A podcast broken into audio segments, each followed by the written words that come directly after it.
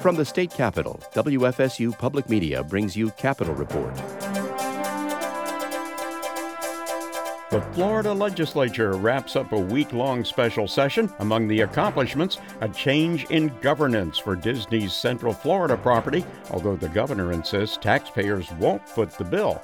Disney is going to pay its fair share of taxes and Disney's going to honor the debt, and that's exactly what this proposed piece of legislation will do.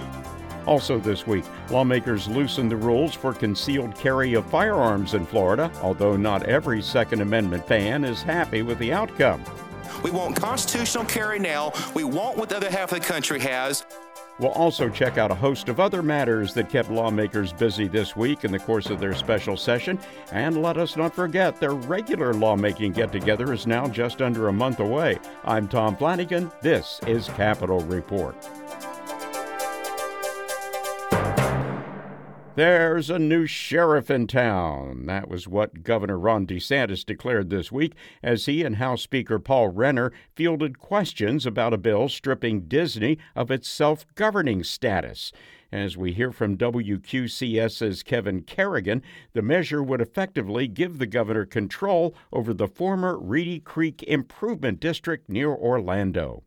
The measure keeps the current district boundaries over the Disney parks intact, but the district name will change after two years to the Central Florida Tourism Oversight District, and the governor will have the authority to appoint all of the district's board members. So there's a new sheriff in town, which is no longer self governing for them. It's now going to be controlled by the state of Florida. The governor also emphasized that Disney would still be responsible for the district's outstanding debt, contracts, and taxes, obligations which will not fall on Florida taxpayers. Disney's going to pay its debt. Disney is no longer going to have self government. Disney is going to pay its fair share of taxes, and Disney's going to honor the debt. And that's exactly what this proposed piece of legislation will do. And he said it's likely Disney's taxes will be raised. There's a provision in there that gives the state the ability to tax Disney for a lot of the benefits that they've accrued over the years. You will have a board that's going to maybe more accurately determine the value of the property. So they're going to end up paying more taxes. House Speaker Paul Renner echoed the governor's confidence that the bill will become law. You look at the bill, there, there's at least a dozen things where powers they had, like to build their own nuclear power plant, are gone. There's another do- dozen things that are modified, but the most important thing is they were the watchdog of themselves, and now they're not. Now the governor's appointees are going to be fully 100% in control of that special district. That report from WQCS's Kevin Kerrigan. Some advocates for looser gun laws in Florida say Governor Ron DeSantis promised them a far broader expansion of permitless carry than what's currently proposed. They want open carry to become law, but the so called constitutional carry measure would only lift permitting requirements for concealed carry. And as Valerie Crowder tells us, that disappointment was on display this week in one of the few hearings on the bill. Governor Ron DeSantis made a promise to a crowd of supporters in Levy County last year. Can't tell you exactly when, sure. but I, I, I, am pretty confident that uh, I will be able to sign a constitutional carry into law in the state. As of now, DeSantis has yet to fulfill that promise, and a bill under consideration that would let gun owners carry concealed weapons without a permit or training isn't getting enthusiastic support from gun rights advocates, such as Chris Rose of Alachua County. Tuck it under here. That's not good enough. That's not constitutional carry. Y'all are baiting and switching. Y'all are lying to your constituents. We want constitutional carry now. We want what the other half of the country has. There's about to be a 26 state. We're about to be in the minority. I am not a second class citizen to the rest of America. 25 states already have a form of constitutional or permitless carry. That's according to the United States Concealed Carry Association. The bill Florida lawmakers are considering would allow people to carry concealed guns without a permit or training, but it would not allow open carry. And criminal background checks are still required to buy a gun. Baker County Republican Representative Chuck Brannon is the bill sponsor in the House. It is also not going to change who can and who cannot carry a gun. People that are prohibited now will still be prohibited. Concealed permits will also not go away for those desiring, as I said, a permit for reciprocity purposes. Maintaining a permit is oftentimes wise when traveling out of state, as other states may require non residents to still have a permit from their state of residence. Democrats on the House Hearing Committee are worried about the loss of the training requirement, which they believe is a safeguard. But Pinellas County Sheriff Bob Gualtieri notes that the training requirement doesn't guarantee people will become proficient at shooting. Go on your phone right now, go to Google and, and Google concealed carry permit course in Florida. The first thing that's going to come back is an online training in Las Vegas, Nevada that you can do and you can pay a small fee for. And so the training that people get today is really meaningless training is its online course for about 30 minutes, and that's what you get. Now it says you have to also do a live fire course. Is that Google that? And you go to a hotel where they rent a conference room up and down I-4, and you go in the back of the hotel after they take you outside. You shoot into a water barrel with a 22 one time, and that's the training. The bill has the endorsement of the Florida Sheriff's Association, but that doesn't change the minds of gun rights advocates who oppose the measure because it doesn't go far enough. Bob White is one of those critics. Now, there are those that will follow me that will espouse the conventional wisdom that while this doesn't give us all that we want, it's at least a step in the right direction, and we should support it and still advocate for all the things that it doesn't do. The problem with conventional wisdom is that it's not always correct. The Florida Republican supermajority is likely to send the measure to Governor Ron DeSantis' desk, even if it doesn't include an open carry provision. Republicans in the Senate filed their own version of the bill this week, but the only changes are provisions to allow gun sniffing dogs on school campuses and private school staff members to be armed. I'm Valerie Crowder. After a new state elections police force arrested about 20 previously incarcerated people on charges of voter fraud, several of those cases were thrown out. Lawyers argued their clients only voted in one place meaning charges brought by a statewide prosecutor did not apply. But as Regan McCarthy reports, a bill from the special session could soon change that. A statewide prosecutor's jurisdiction requires a crime to happen across judicial districts. But Fort Myers Republican Senator Jonathan Martin sponsored a bill he says clarifies that. Under the measure, the statewide prosecutor's jurisdiction applies when other judicial circuits could be impacted by an action taken in a single district. That vote will affect other voters in other counties and possibly other judicial circuits.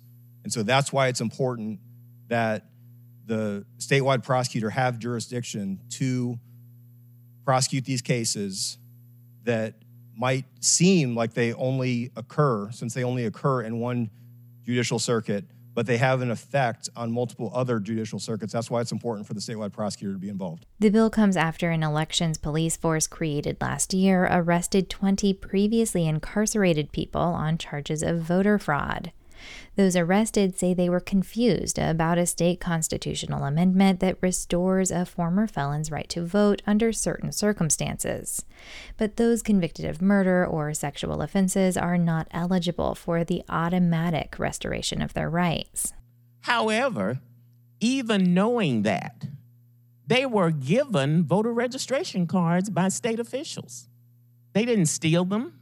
They were given voter registration cards by state officials. And therefore, they believed that they had the right to vote. They voted and they were arrested. That's Orlando Democratic Senator Geraldine Thompson. She thinks the state used the arrests as a media stunt. They were the subject of a press conference. Their pictures were splattered all over front pages in the state of Florida.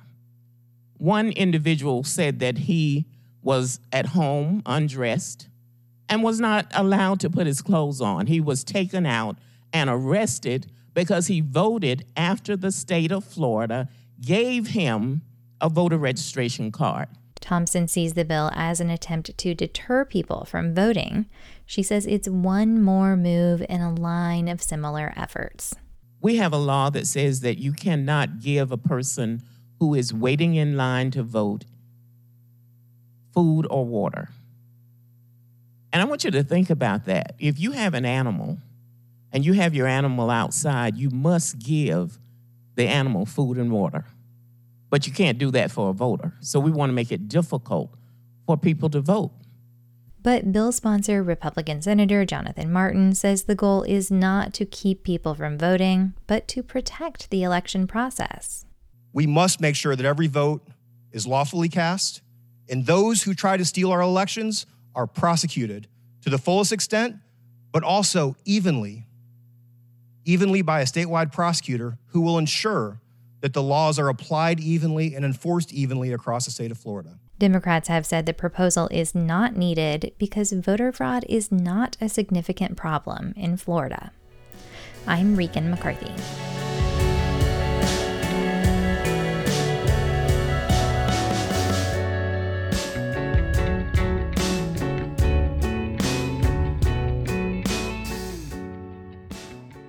Florida was once a leader in allowing college athletes to get paid.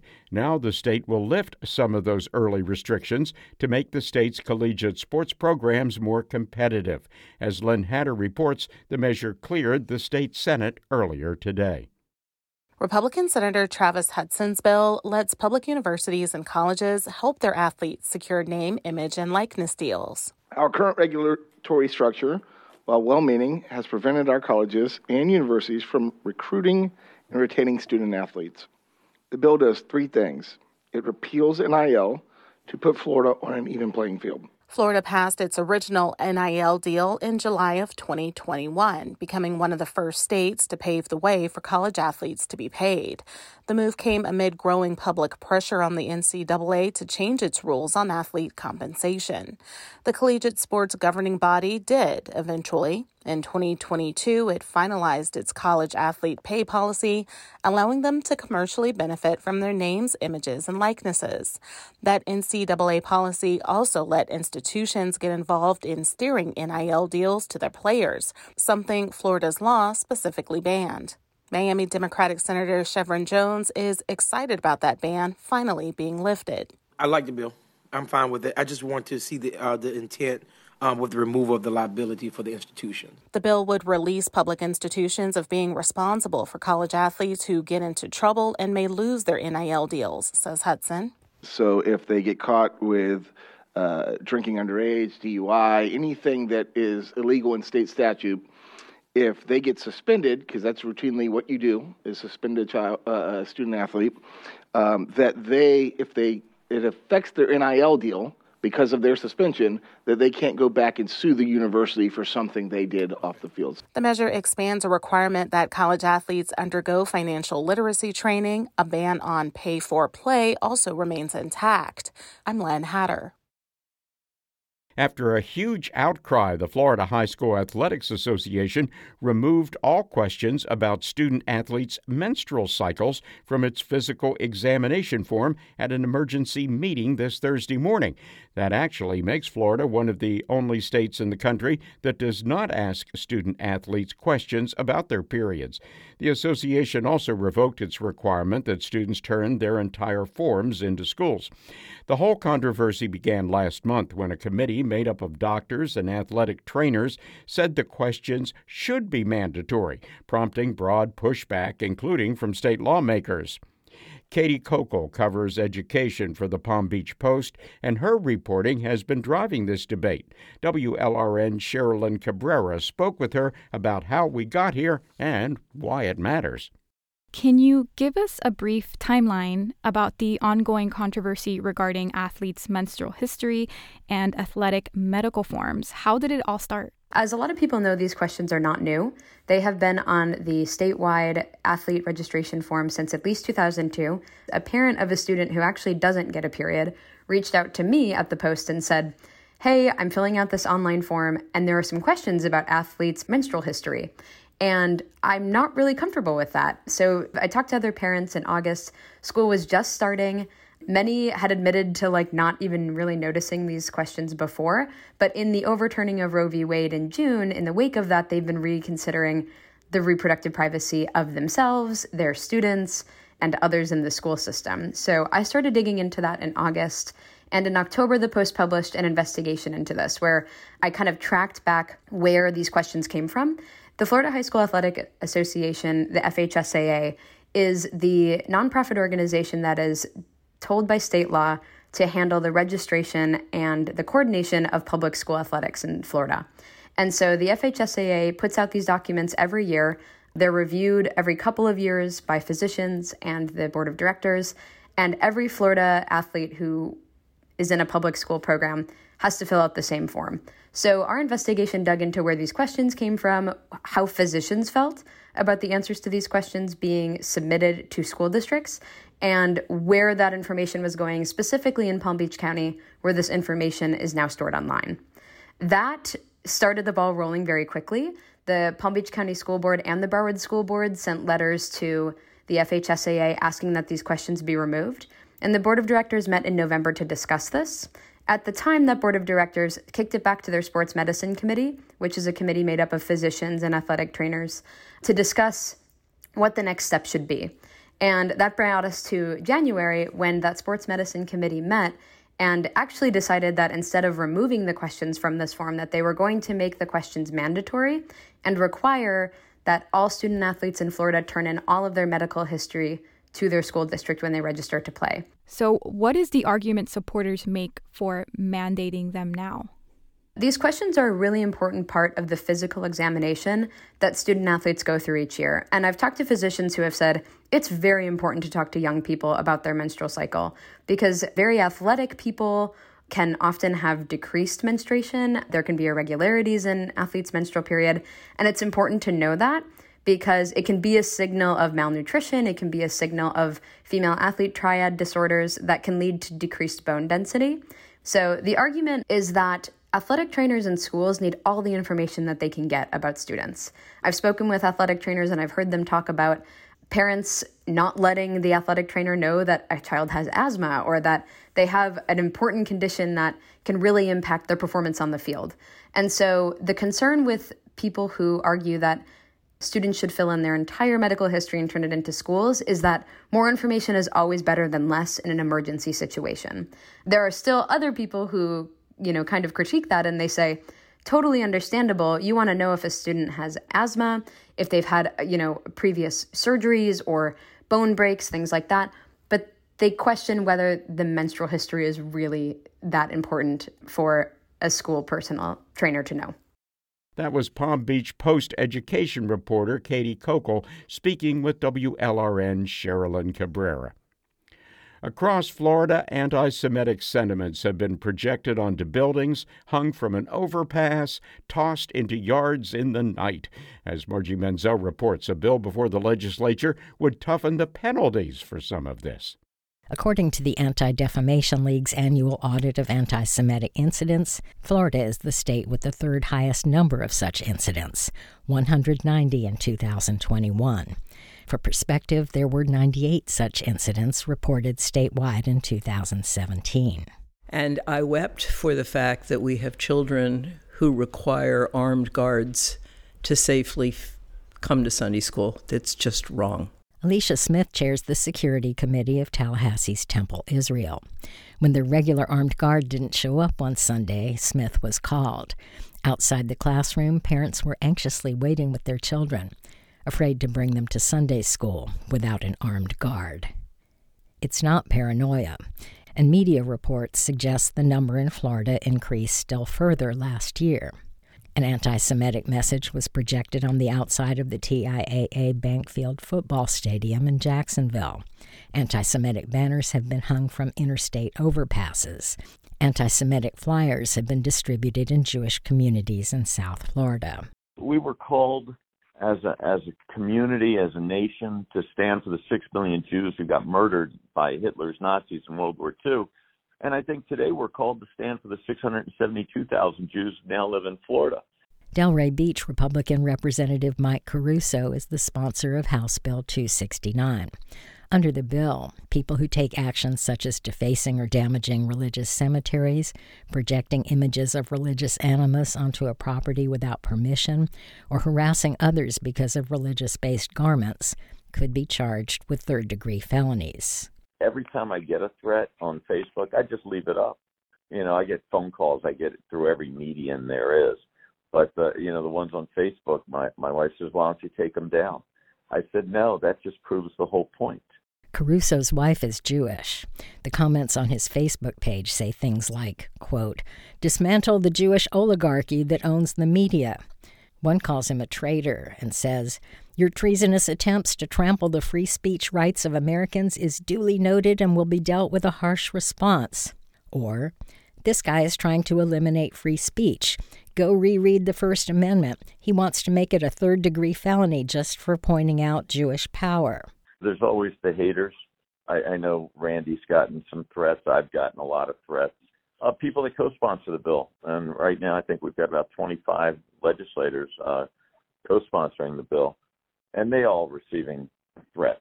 It is not criticized as much as other forms of discrimination. It's sort of like, well, that's just the Jews. One of the co sponsors of the bill is Brevard Republican Representative Randy Fine, who is Jewish. And so I think what we need to do and what we're proposing to do in Florida is to speak loudly and forcefully and say this just isn't welcome here. As of now, much of what has concerned Fine and Caruso is considered hate speech. And hate speech, no matter how hurtful or offensive, is protected under the First Amendment.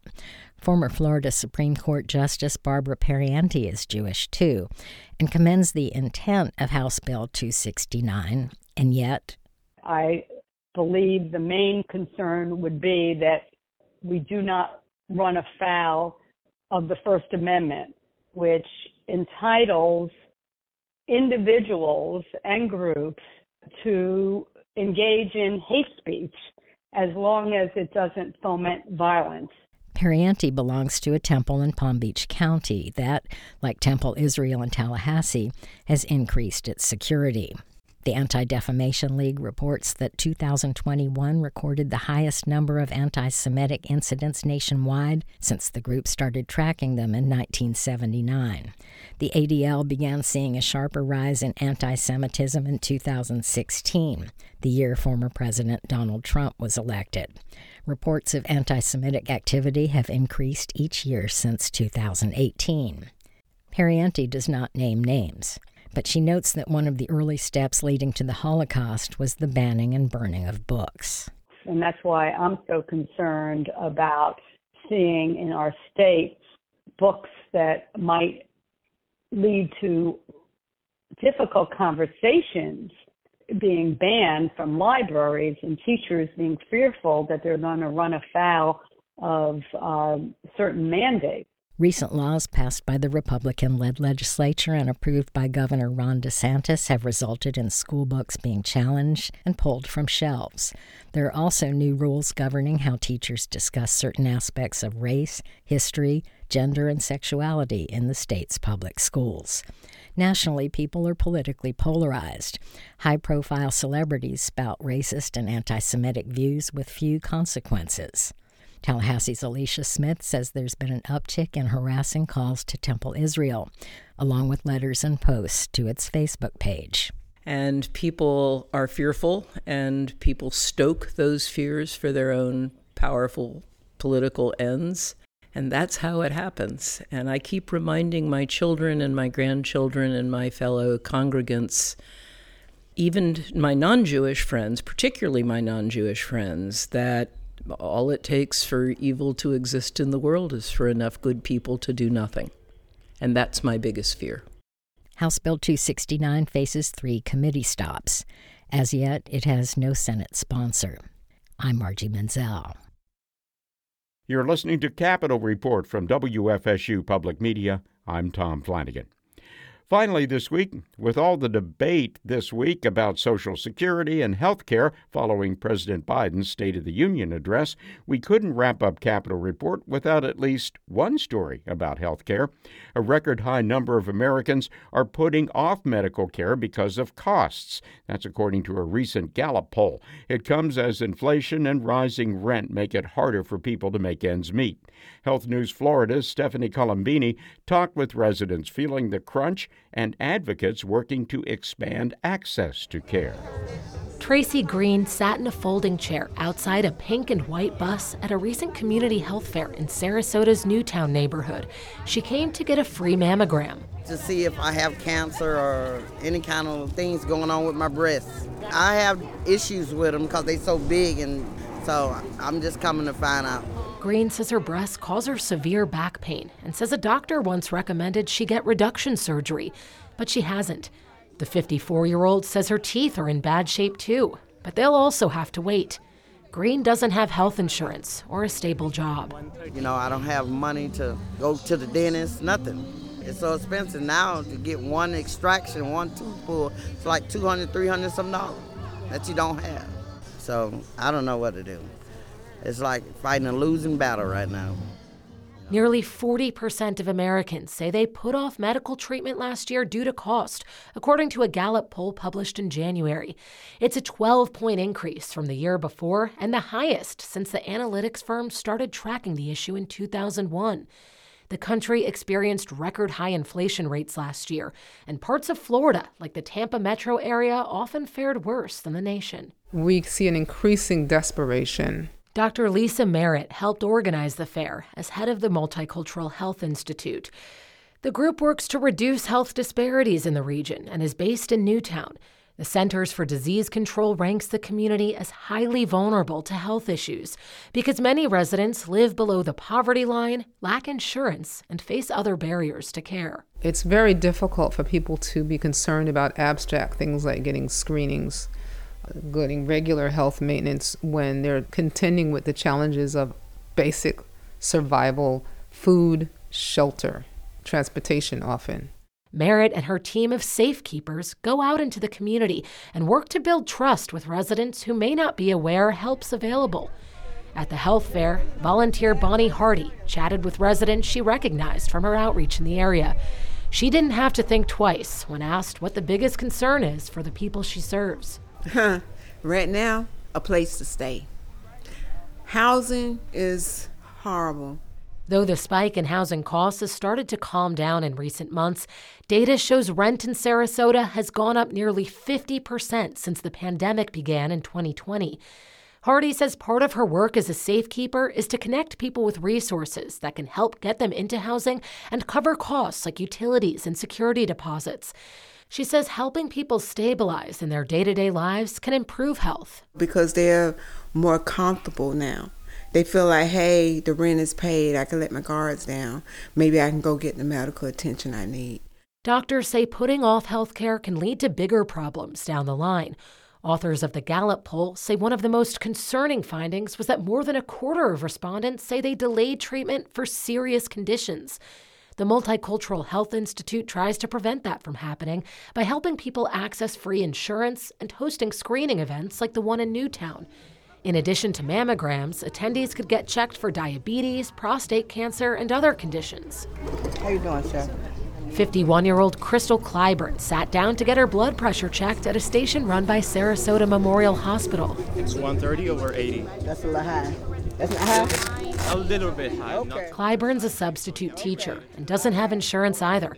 She says opportunities like this are critical to staying on top of her health. I just have to take advantage of whatever that's out there, like whatever that's free. Advocates say the Newtown event was a success and they want to do more things like it. But they say they need more money and continued collaboration with health groups to pull it off.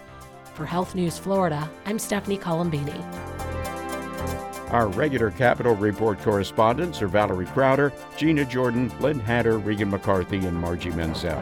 Thanks also to Kevin Kerrigan, Sherilyn Cabrera, and Stephanie Colombini. Technical assistance for Capitol Report comes from Taylor Cox, and I'm Tom Flanagan. Please join us again next week for more reports from the state capitol. Capitol Report is a production of WFSU Public Media in Tallahassee.